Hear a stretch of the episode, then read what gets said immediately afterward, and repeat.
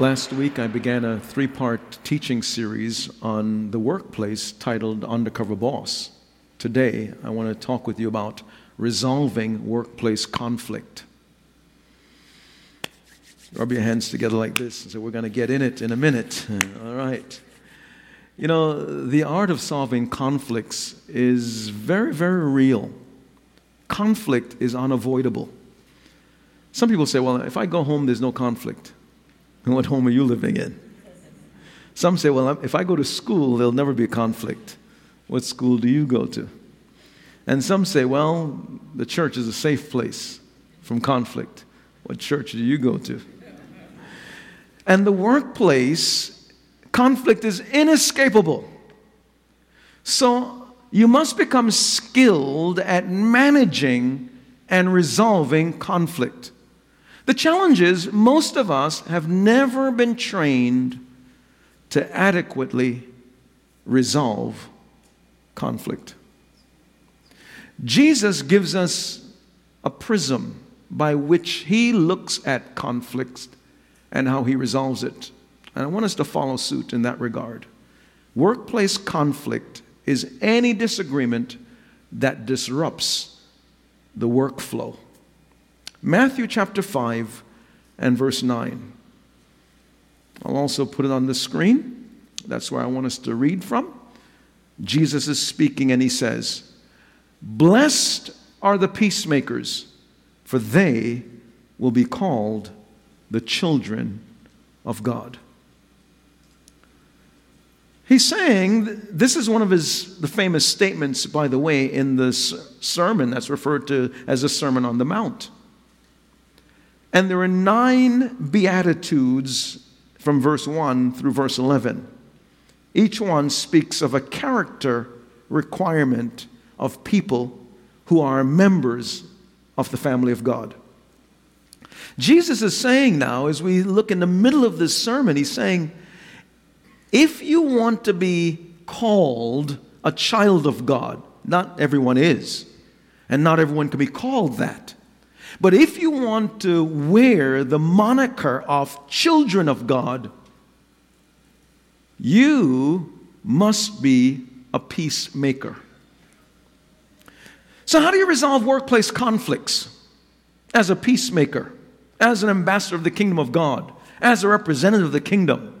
May I suggest take the first step. Lay down your boxing gloves. Don't take the posture where most people do, because there are three typical responses to conflict fight, flight, or freeze. You come at me, I come back at you. Fight. You come at me, I freeze because I don't like conflict. You come at me, I go on flight because I don't know what to do with this conflict. You spoke harshly to me, didn't like it. Jesus introduces a fourth response not the fight, not the flight, not freeze, but fix. In other words, resolve the conflict. Conflict can become a great asset to you. Conflict can help you in so many areas of your life if you just stop running from it or feeding into it or dealing with ignoring it. You just got to stop. The manager of ABC Company, she placed Freddie between Lois and Rita in terms of Freddie's cubicle. Because Lois and Rita, they just are at each other's throats. So disruptive, ongoing conflict. And when the manager did that, putting Freddie in the middle cubicle, it was so peaceful. Here's the problem it didn't solve the underlying problems. Peacekeeping and peacemaking are entirely different things. Peacemaking occurs when you solve the dilemma, the underlying, the subterranean issues that's creating this ongoing conflict. And so Jesus is helping us understand that when you walk through life as a child of God, one of the indicators, if I'm walking in this company, I'm working for Prudential. I'm working for Mobil Oil. I'm working for Google. I'm working for Amazon. Wherever I'm working for, I'm working for the gas station down the street. I'm working at the hospital. Wherever I work, I'm working at the high school as a teacher. Wherever I work, one of the signs that I work there is that there's a trail of peacemaking activities that follow me. To understand what peacemaking is, I want to tell you what it's not. Peacemaking is not avoiding. Avoiding is when you, I don't want to rock the boat, I grin and bear it, I sweep everything under the rug. Have you ever looked under some people's rugs? I mean, there's so many people under that rug. You wonder why it's lumpy. There's so many, you know, so many circumstances under that rug. You know, peacemaking is not appeasing. I always give in. They always get their way. That's codependency. You're running from conflict when you do that. That's not peacemaking. Neither is peacemaking denying.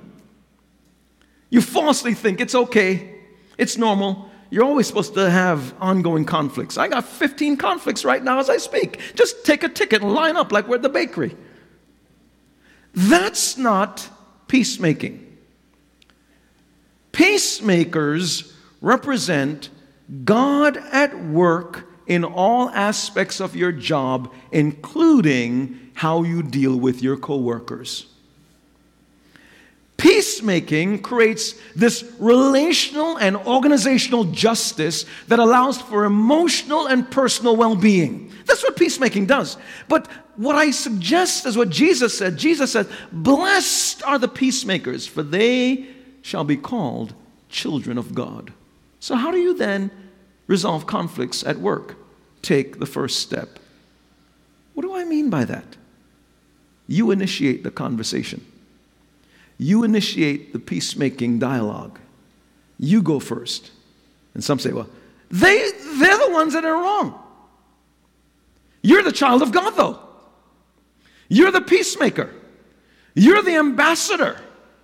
As an ambassador, you don't represent yourself, you represent the kingdom that sent you, the nation that sent you. You were sent by God to that job, to that family, to that church, to that community. So, as a peacemaker, make peace. How do you do that? Take the first step. It requires a lot of humility. It requires a lot of submission to Christ. I know they messed over you. 10 times in one week. They don't deserve for you to come to them. But your goal is not how many unresolved conflicts you can have brewing at one time. The United Nations right now have troops in 14 different countries on four continents because of the wars that are going on right now as I speak. You don't want to mirror that. So that means take the first step. When I was working as an environmental engineer before pastoring was ever in my sight, I was just 22 years old, my second engineering job. There must have been about 150, 200 engineers at this company. This is considered large in consulting engineering world. And there are five principals, the key, the big bosses. There was one of this big boss his name is Frank. Still etched in my mind. Frank was really, really nasty. And Frank was really, really smart. That's a wicked combination. Because you can't outsmart him. He's smarter than you, he's smarter than me. Uh, and, and that particular week, it was a Tuesday, Frank, man, he just lit into me and he was so nasty. You almost felt like somebody puked all over you. And I was 22, he was in his 40s, he's old enough to be my dad, has way more experience than me, way smarter than me. I've been at engineering like two minutes, he's been at it for like two decades. And so this guy, I mean, man, but it bothered me. And I saw him mess over a lot of people. And it was just like ongoing, like, who will he mess over this week? And I did something that it took a lot of courage. I went to Frank's office that afternoon. I said, Frank, I'd like to have a word with you. Frank didn't even look up from his desk. He just kept looking down at all the engineering drawings. He didn't even look up. He just looked down and he said, Let's talk Thursday at 10 o'clock. I said, Okay. I figure this is how you roll in the office environment. Thursday at 10 o'clock, stomach is butterflies. I got to talk to Frank now. I got to tell Frank, I don't like the way you dealt with me, Frank. Knocked on his office door, like two minutes to 10. Said, Come in. Turned his chair around, sat down in chair. We looked at each other, eyeball to eyeball. He's very intimidating. And he said, You said you wanted to talk to me. What do you want to tell me? I said, Frank, do you remember our conversation on Tuesday? He said, Not really. I said, But in that conversation, the exchange wasn't the most pleasant for me. I felt as if I had no value and worth to you. I felt dishonored and disrespected, and I didn't like the feeling. Then he paused. He said, David, you're right. Yeah, I'm sorry. And then he started to open up his heart to me. He said, You know, one of the things I like about you? He said, You're a Christian. I, I, I know, I'm not, but I like your ethics. And you're the first guy who's ever approached me when I said something that was smart or nasty towards him. So I, I really respect you. And I walked out of that office like I was six foot four. And the interesting thing was that all these other men, some older than Frank, some younger than Frank, certainly older than me, they had never approached him. How many unresolved conflicts do you have right now going on in your life? At home, at the workplace, in the church, at school. Might I suggest to you to be a peacemaker, take the first step.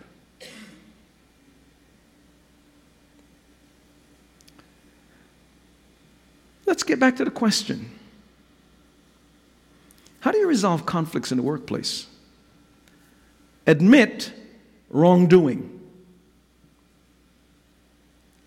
No one is perfect. No one is faultless. No one gets everything 100% right in any relationship. Not even you. As nice as you are, as sanctified as you are, as holy as you are. You're next, up there next to the Apostle Paul. You're right there next to Mary. In fact, your name is Mary, you're named after. But you still don't get everything right. Neither do I.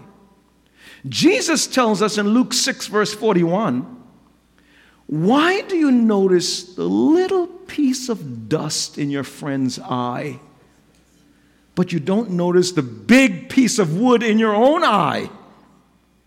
How can you say to your friend, Friend, let me take that little piece of dust out of your eye when you cannot see that big piece of wood in your own eye? You hypocrite. First, take the wood out of your own eye. Then you will see clearly to take the dust out of your friend's eye. Now, this is Jesus teaching. So, in other words, then, if you remember now what our goal is, our goal is to resolve the conflict in the workplace. Principle still applies for home. Same principle. You admit wrongdoing. You said, I did nothing wrong. I was perfect. My tone, my body language, my facial expressions, my gestures, my, you know, everything. I was right. Even the right colors I had on. The probability of you being 100% right in every relational interchange It's impossible.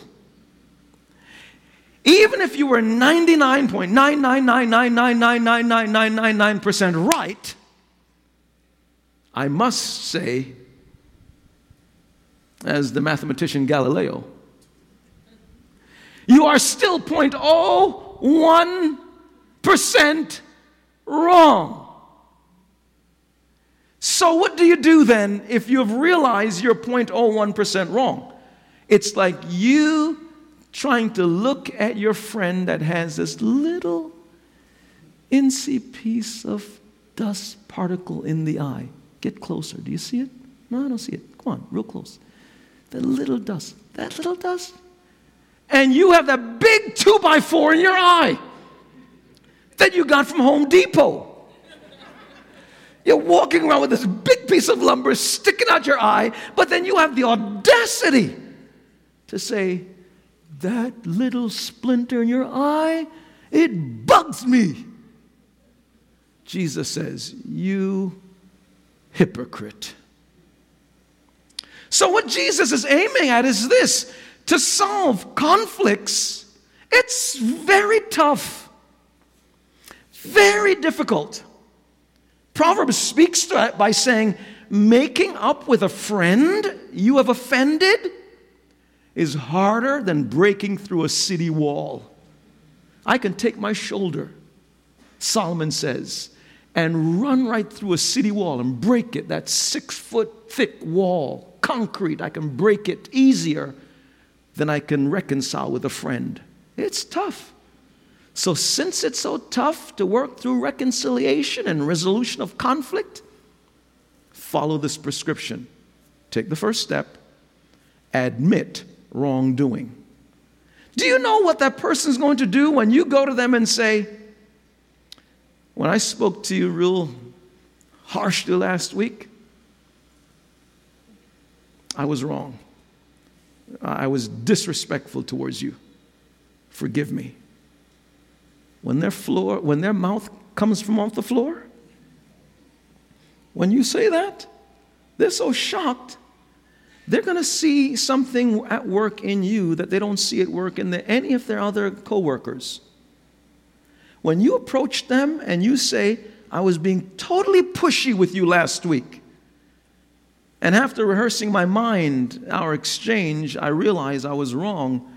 I was being totally selfish. I am sorry. It's amazing when you do that. And so I want you to recognize that. I remember many years ago, we had this, this, this staff person who was over a certain area of ministry. And he was always throwing his, his, the workers that worked in his department, throwing them under the bus. He never admitted wrongdoing. He could never say, I'm sorry.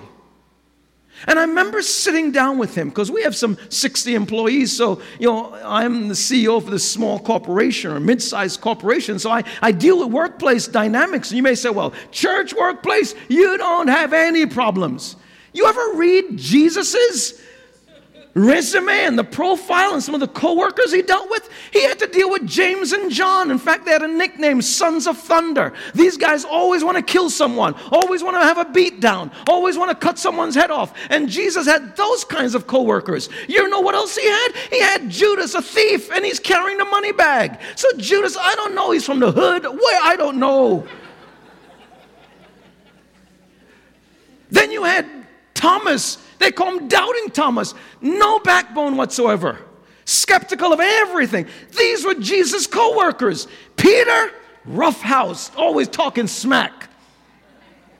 So don't tell me that hey, the church is a sanctified place. Everybody's just eating just angel food cake. Oh no!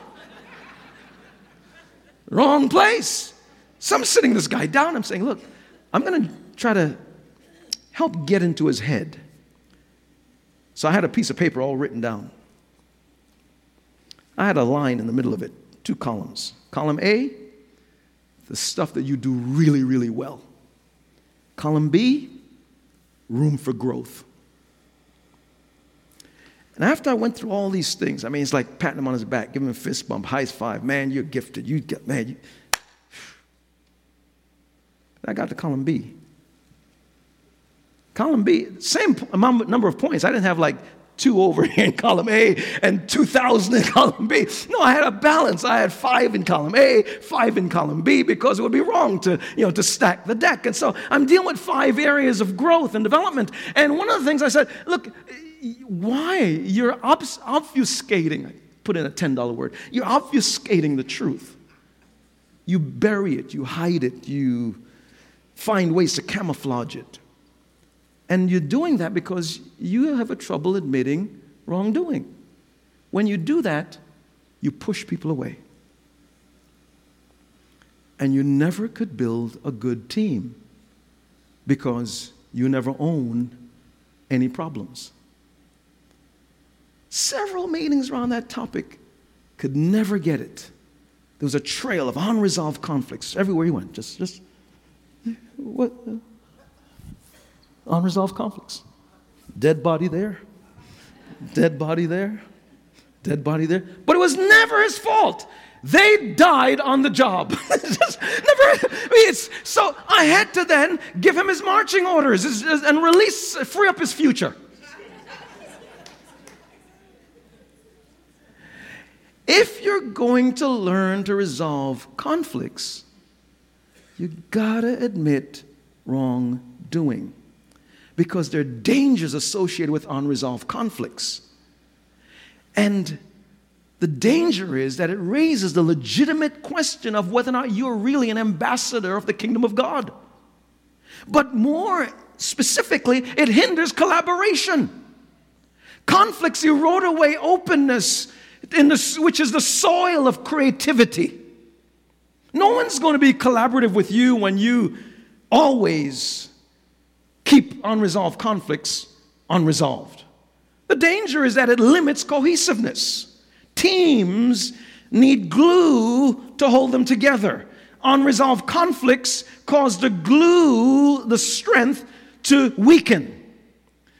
Unresolved conflicts block prayers.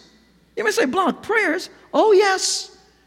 1 Peter 3, verse 7 says, Husbands, in the same way, be considerate as you live with your wives and treat them with respect as the weaker partner or more delicate partner and as heirs with you of the gracious gift of life. What's the, what's the impact? So that nothing will hinder your prayers. Now, I know a lot of ladies are high fiving each other saying, See what happens? God's on the side of women.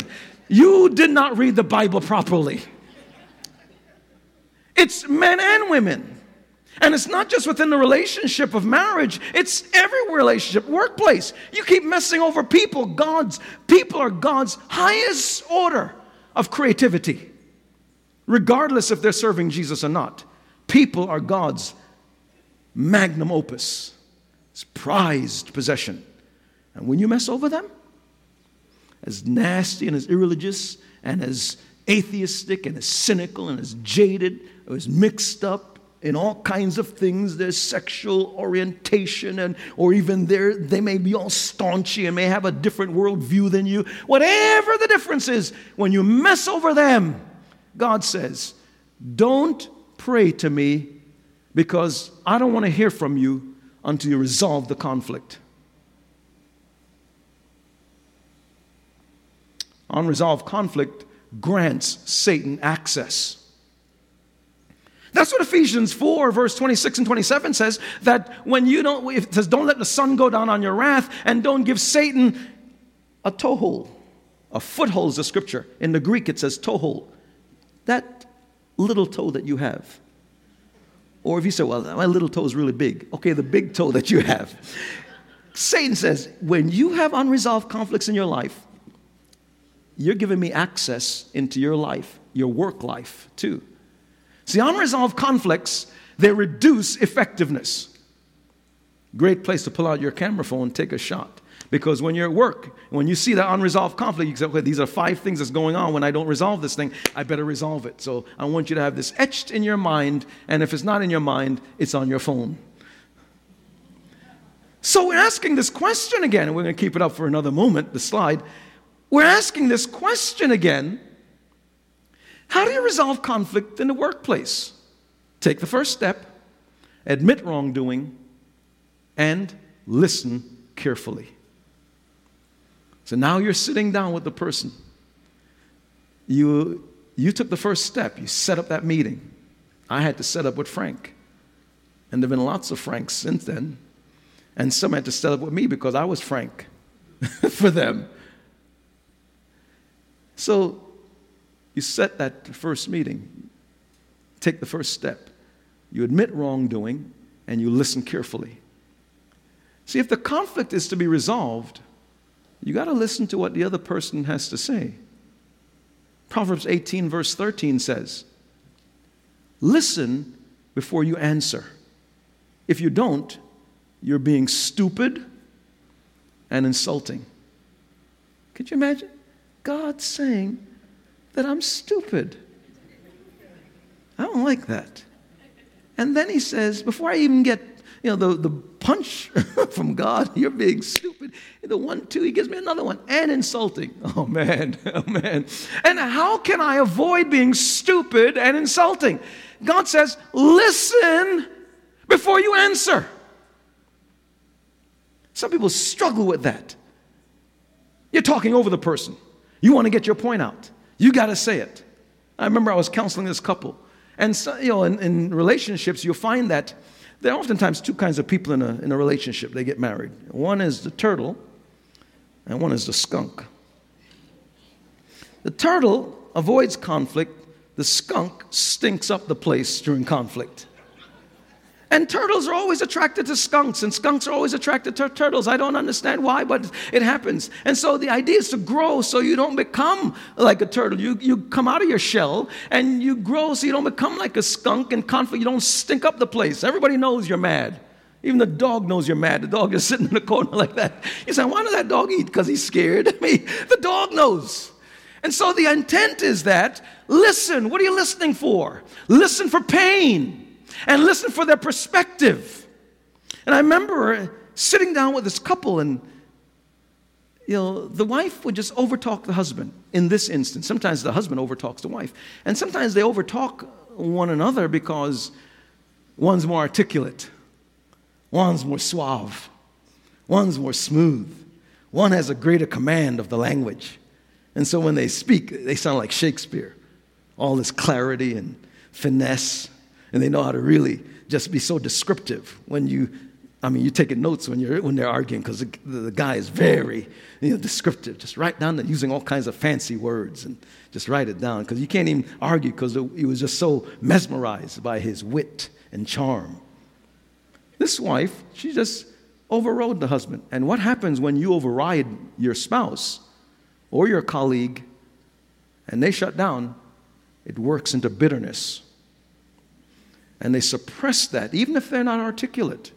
They have something to say, and you're not hearing them. And even if they can't articulate their feelings properly, you're not feeling their pain. And it distances you from them and it shuts them down emotionally. Such was the case in this relationship. The wife was very articulate, sharp, and you, she was just sharp. And I said, You need to give your husband a chance to speak. And the moment he said a word, boom, she just jumped right in. She start to correct how he's saying it. So I said, time out. On my desk was an hourglass. It was just about this size. And it was like a two minute uh, span of time when the sand, when you turn the hourglass up and the sand's on the top, it, for it to drain out, it took about two minutes. I knew that. So I came and I put it right there in the middle of the, the conference table where we're sitting. A couple is sitting across from me, I'm sitting here. I said, I want to introduce a new tool in your marriage, in your communication.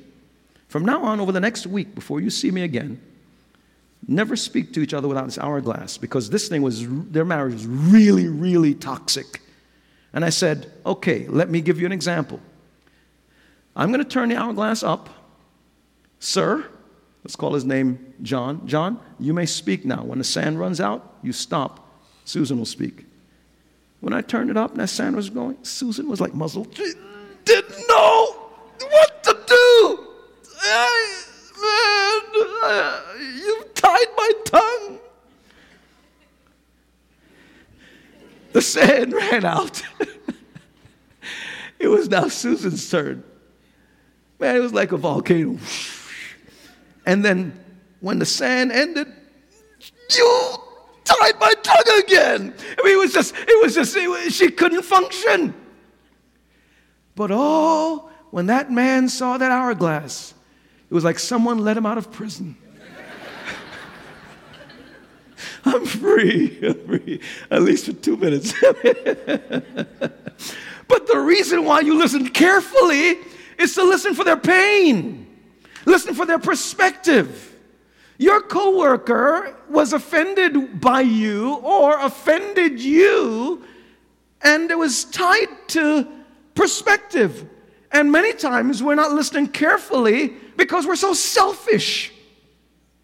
James was a very practical apostle. He says this in James 4, verse 1. Do you know where fights and arguments come from?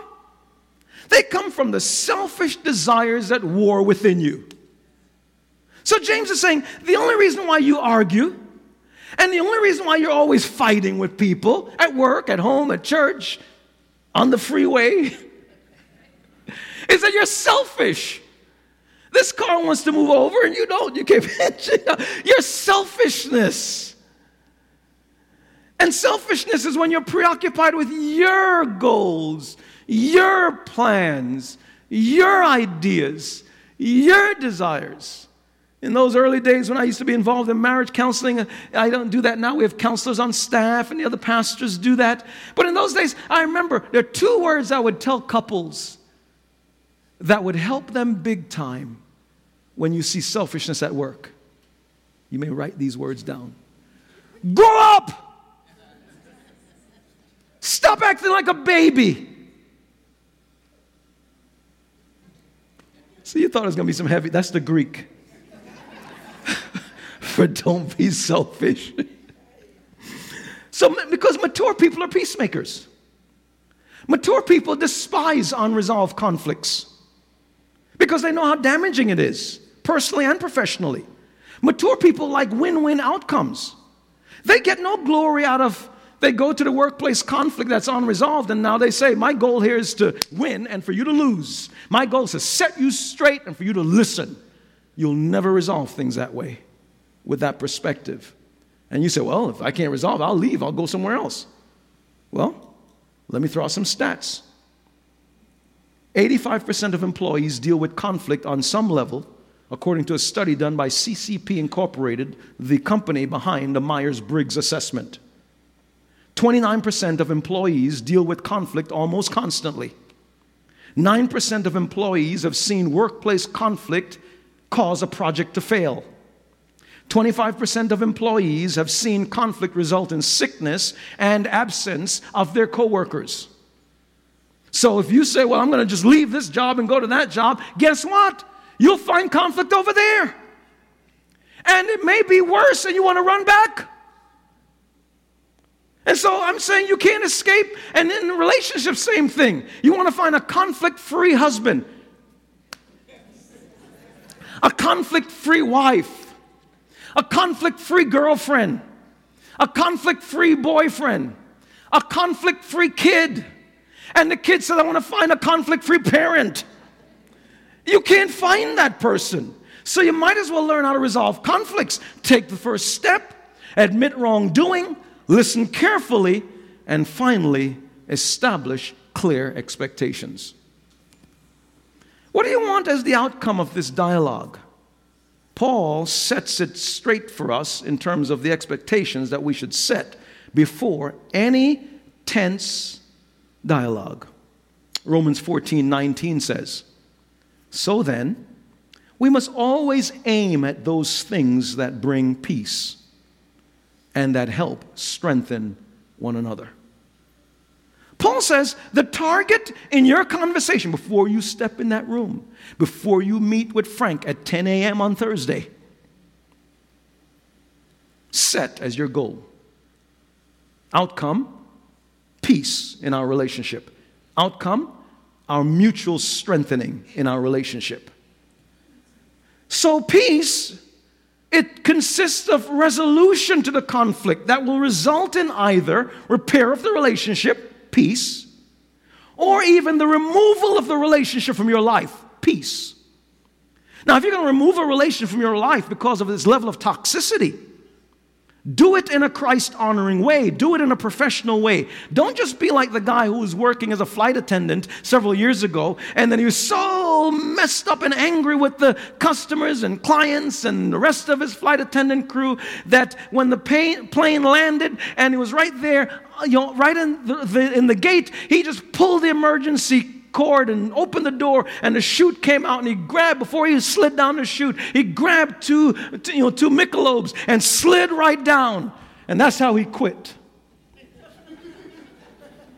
Don't do that.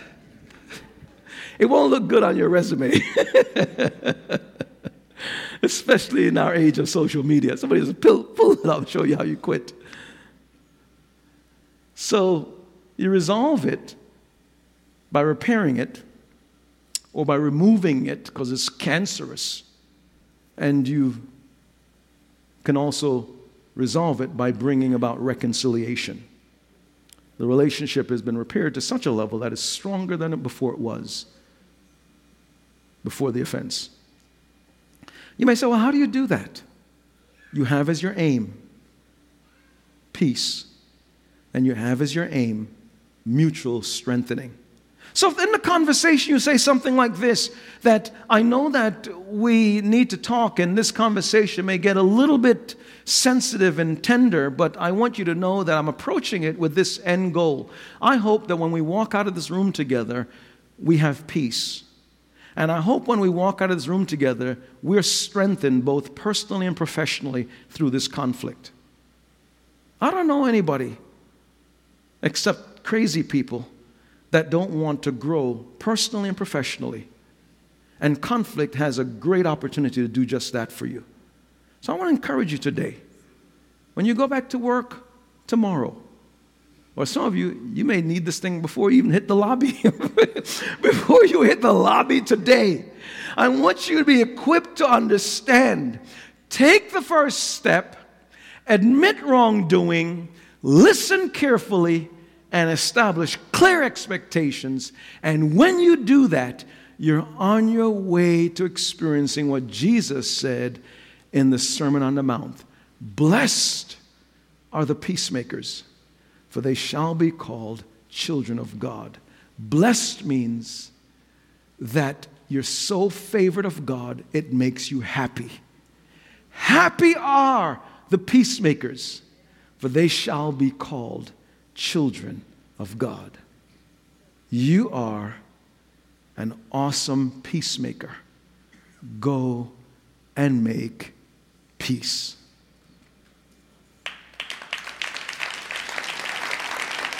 Hmm. I want you to stand with me for a moment.